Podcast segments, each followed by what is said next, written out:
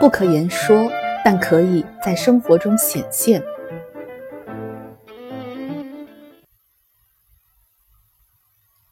世界的终极意义不可被言说，我们无法用语言思考和交流任何关于它的事，因为它不遵守逻辑规则，所以它既可以是对的，也可以是错的。对于这样一个东西，我们是否可以体验到它的存在呢？世间有那么多各不相同的神秘主义派别，无数不可言说、自相矛盾的东西，哪一种才是真正的世界的意义呢？我们如何抉择，又依据什么来抉择呢？当我们确认了世界的终极意义是不可言说的，而不可言说的东西是确实存在的，这些和我们正在经受的苦难有什么关联呢？它难道可以帮助我们生活吗？那些神秘的不可言说的东西能对我们的生活有什么影响呢？当我们谈论终极意义和神秘事物、不可言说的东西时，我们总会觉得这些离我们的生活非常遥远。其实，在维特根斯坦的思想中，它和我们的生活紧密地联系在一起。我们确定了世界的终极意义是可以存在的，而且确定了它不可被言说，也不遵守逻辑规则。但是我们确定的只是一种意义存在的可能性，我们依旧不知道它是否确实存在。很多人，包括很多伟大的智者，都认为世界根本没有意义，至少也是一种选择，而且从概率上来说是非常可能的一种选择。世界根本没有意义是否更加可能，或者至少那种意义和人类无关，也许是更加可能且理性的推论吧。人类的眼光变得更加广阔，现代科学在前所未有的尺度上研究着世界。当我们思考着亿万光年之外的星云，思考着宇宙的起源和归宿，当我们可以看到电子和夸克碰撞的轨迹，当人工智能在各个方面开始超越人类，我们越发感到自身的渺小。地球在宇宙之中就像一粒尘埃，而人不过是尘埃上的尘埃。同样，人的短短一生在时间长河里也不过是短短一瞬，这样渺小的一个存在有着意义的概率有多大呢？也许我们不能断言世界的意义和地球上的人类无关，至少可以说有关的概率很微小吧。这种概率性的论断在可以言说的这一部分世界中确实是成立的，但我们已经证明了，在可以言说的这部分世界中，本来就不可能有着终极的意义，也就是说，概率不是很小，而是为零。而在不可言说的那部分世界中，谈论地球或者人类在宇宙中的渺小是毫无意义的事，因为在不可言说的部分没有大小的区别，在那里人并不比宇宙渺小，而一个也不比10000个更少。在不可言说的地方如何比较呢？在那里，我或者说我的生活永远占据着最重要的中心位置。在德文和英文等西方语言中，生活和生命是同一个词，但是在中文里出现了两个词。生活有着更偏向日常生活的意味，而生命则偏向自然的生命属性。在本书中，我们尽量在广义上使用生活一词，生活并不只是日常的生活，其中应该包括生活和生命的全部。维特根斯坦在《逻辑哲学论》中有这样一个断言：世界和生活是同一的。在维特根斯坦一战的笔记中也有着一段相似的话，但是更为详尽。他是这样写的：世界和生活是一个，生理的生活当然不是生活，而心理的生活也不是，生活是世界。在这里可以看出，维特根斯坦对于生活的定义不是狭义上生理的生活，也不是更广义上生理和心理的生活。在他的定义中，生活即世界，世界即生活。我们可以把这句话和另外两段话对比来阅读，同样出自《逻辑哲学论》。他写道：死亡之时，世界并没有改变，而是到达终点。死亡不是生活中的事件，死亡是没有被活过的。这一句一般被翻译成死不是生活里的一件事，人是没有经历过死的，但原文的直译应该是死亡是没有被活过的。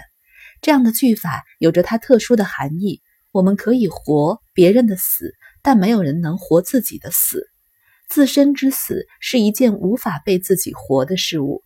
别人的死亡让世界改变，但那不是真正的死亡。只有自己的死才是真正的死，只有自己的死让世界终结。只要你还活着，那就不是死亡。在这个意义上说，一个人的生活就是这个人的世界。还有一个角度可以更容易地理解世界和生活的同一性。我的世界就是我的生活，我生活中的一切就组成了我的世界。在我的生活之外，也就在我的世界之外，不可能有什么不在我的生活中，却在我的世界之中。也许有人会反驳说，1000光年之外的一颗恒星诞生了，它的光传到地球需要1000年，那时我肯定已经死了。这颗行星在我的世界中，却不在我的生活中。这个反驳的缺陷在于认为，在我死亡之后，我的世界依然存在。而1000年后的光可以照耀在我的世界里，却不能再照耀我的生活。实际上，我的世界在我死亡时也到达了一个终点，1000年后的星光与我的世界也没有关系。还有另一种可能的反驳是，我不知道黎曼猜想是否能被证明，这个世界上也没有人能知道，它不是我生活的一部分，却是世界的一部分。因为黎曼猜想的证明是一个客观的存在。在这里，缺陷在于矮化了我们的生活。生活不是我们的日常生活，也不是我们知道的东西。生活包括了所有可能对我有直接或间接影响的东西，包括存在的或不存在的，包括所有可能被我们思考的概念，包括可说的，也包括不可说的。只要它影响了我的生活，黎曼猜想的证明和1000光年外的星光，这两个概念都是我生活中的一部分，也是我世界的一部分，但是它们对于我目前的生活来说，不需要以更实在的方式存在。也许这么说更加清晰，当我们不再狭隘地看待生活，世界和生活就是同一的。既然世界和生活是同一的，那么世界的意义也就是生活的意义，而这种意义如果存在，必然存在于生活之中。它不可被言说，也不遵守逻辑，我们无法用语言讨论它，我们如何知道它确实存在呢？因为它会在生活中对我们显现。西方一般把真理分为2种，一种是基于思辨的真理，譬如数学、科学和基于理性思辨的哲学；一种是基于启示的真理，譬如基督教。而维特根斯坦则陈述了第3种真理，基于显现的真理，以及不可说的东西可以对我们显现。显现似乎是一个很神秘的概念，尤其是因为维特根斯坦自己也说过，确实存在不可言说的东西，它们显现自身，它们是神秘的。其实这里的神秘指的是不可言说之物，因为不能被付诸语言，也就不能被我们用语言来思考研究。即使一个人感到了它的存在，甚至懂得了它的特性，也无法把他所懂得的告诉别人。而显现本身并不神秘。维特根斯坦在《逻辑哲学论》中第一次提到显现这个概念，是这么说的：命题不能表示逻辑形式，逻辑形式在命题中映现自身；语言不能表示那些语言中映现自身的东西。那些在语言中表述自己的东西，我们不能用语言来表述。命题显示了现实的逻辑形式，它们展示了它。显现不是思辨，因为思辨是基于语言的，而显现恰恰是在语言可以表达之外的范围。显现也不是启示，因为启示之中，人是被启示者，而人能够被启示，必须有启示者的存在。启示者可以是上帝或者其他的神明，但归根结底是超越人类的存在。而显现不需要预设这样一种高于人类的存在，一个人自己的生活就会向他自然的显现。对于维特根斯坦来说，显现是确凿而且清晰的。显现不像艺术，艺术是确凿但模糊的；也不像科学，科学是清晰但不确定的。显现是一种独特的方式，它可以获得确凿而清晰，但是不可言说的真理。维特根斯坦有一段没有直接提到显现的话，却间接地提供了他对显现最好的解释。我相信，尝试去解释本身已经是错误的，因为一个人必须仅仅正确地把他所知道的排列在一起，而不添加任何东西。这样，通过解释被寻求的满足就会随之到来。也就是说，当你把所知道的正确的排列在一起，这些东西的意义就会显现，而不需要牵强的去解释。就好像当一个人把逻辑命题中以某种形式正确的排列，逻辑形式就自动显现出来。而在生活中，当你的生活被正确的安排，那么生活的形式和意义也就会自动的显现出来。在这里，任何解释的努力都是不必要且危险的，因为他们不可避免地导向错误。我看见的这一切从哪里来？所有这些来自哪里？他所渴望的不是一个因果的解释，他的问题的关键是表达了这种渴望。他正在表达一种对待所有解释的姿态，但是这如何在他的生活中显现出来？摘自1950年《文化与价值》。因为生活的答案不能被言说，只能向我们显现，在我们的生活中显现出来，而如何显现也是无法用语言描述的，但是显现之后会带来生活问题的消失。逻辑哲学论中这样写道，我们觉得即使各种科学问题都得到了解答，我们生活的问题也依旧没有被触及。当然，这里不再有一个问题，而这些就是解答。解决生活问题的方法是注意到这个问题的消失，这不正是为什么那些在长时间怀疑之后意识到生活意义的人却无法说出那是什么意思吗？第一次读到时，这两段话显得很神秘，也给人一些故弄玄虚的感觉。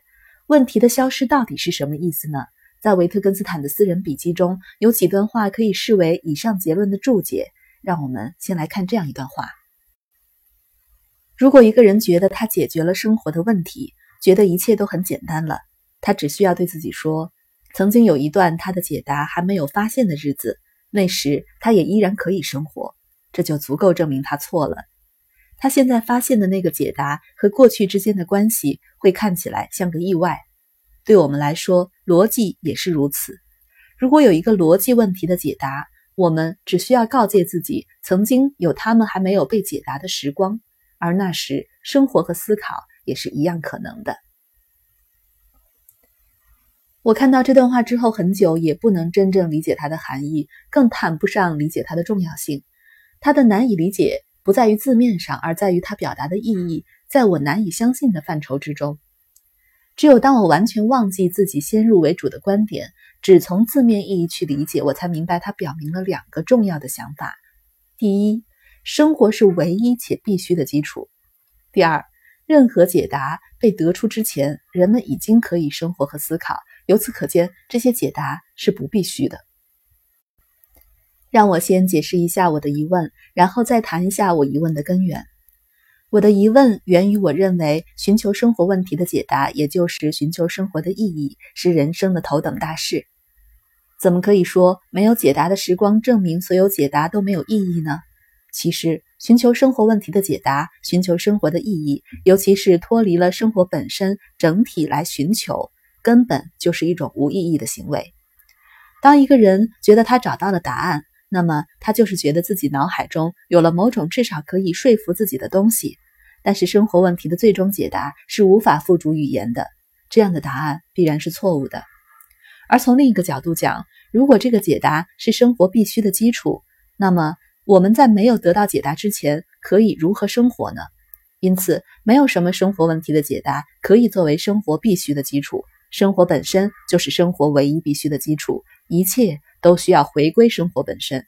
只要你可以生活和思考，其实你就有了生活问题的某种解答。既然生活是唯一的基础，从个体的角度来说，生活向这个人显现了一种让生活问题消失的方式，而只有如此生活，生活中的问题才会消失。文化与价值中这样写道，如何解决你在生活中遇到的问题，需要用一种让问题消失的方式来生活。生活是有问题的这一事实，意味着你的生活不适合这一生活的形式，所以你必须改变你的生活，一旦它切合了生活的形式，问题就会消失。解答生活的问题在于以一种让问题消失的方式生活，那么对于一个人来说，这种生活方式就具有无与伦比的价值。那么从个人的角度来看，依照这种方式生活就应该是一种必然的选择。但是在实际生活中，有3个因素导致大部分的人都无法以这种方式生活。第一个因素是，我们没有意识到，即使在我们自己思维中的自我，也不是真正的自我。因为当我用语言来思考时，必然是从他人的视角来看待自我。语言本身就是人与人交流的产物，这样得到的自我观念，必然只是一个语言可以描述的自我，而显现是超越语言的。可以被显现的对象只能是语言无法描述的自我。在逻辑和语言的层面，世界是没有意义的，我们只注重这个层面的生活，注定是无意义的。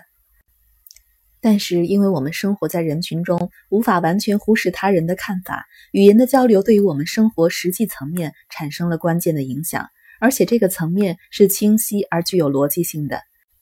因此，可以说的东西显得往往更加有价值，遮掩了不可说的东西。第二个因素是苦难的隐蔽性。当我们的欲望被满足，处在一个比较舒适的状态，苦难隐藏了起来，生活变得可以忍受。生活的基础依然是空虚的，但是我们可以用各种消遣来转移注意力。一生并不是很长，我们可以尽可能把它无痛苦地打发掉。在这种状态下，我们不觉得有必要要改变我们的生活方式。很多人的生命就这样被一点点无聊的消遣填充，他们看起来甚至一点想法也不需要。文化与价值中写道，填补整个生命需要多么少的一点想法。正如有人可能整个一生都在同一个小国家里旅行，并认为外面什么也没有。第3个因素是惯性。改变是困难的，我们恐惧未知与改变，而在各种改变中，我们最害怕的就是改变自己。维特根斯坦把这个心理总结得非常精妙。如果生活变得难以忍受，我们就想要改进生活，但是最重要和最有效的，对于我们自己态度的改进，却很难发生在我们身上，这个决定极难做出。大部分人的生活方式是上述3个因素的交织，我们注重语言和逻辑上的价值，尽量躲避苦难，避免改变自身。我们不相信生活对自己显现的东西，也拒绝按照我们内心显现的方式去生活。然后我们变得空虚，越找不到生活的意义，我们设法在语言中去找寻，却只能找到更多的困惑。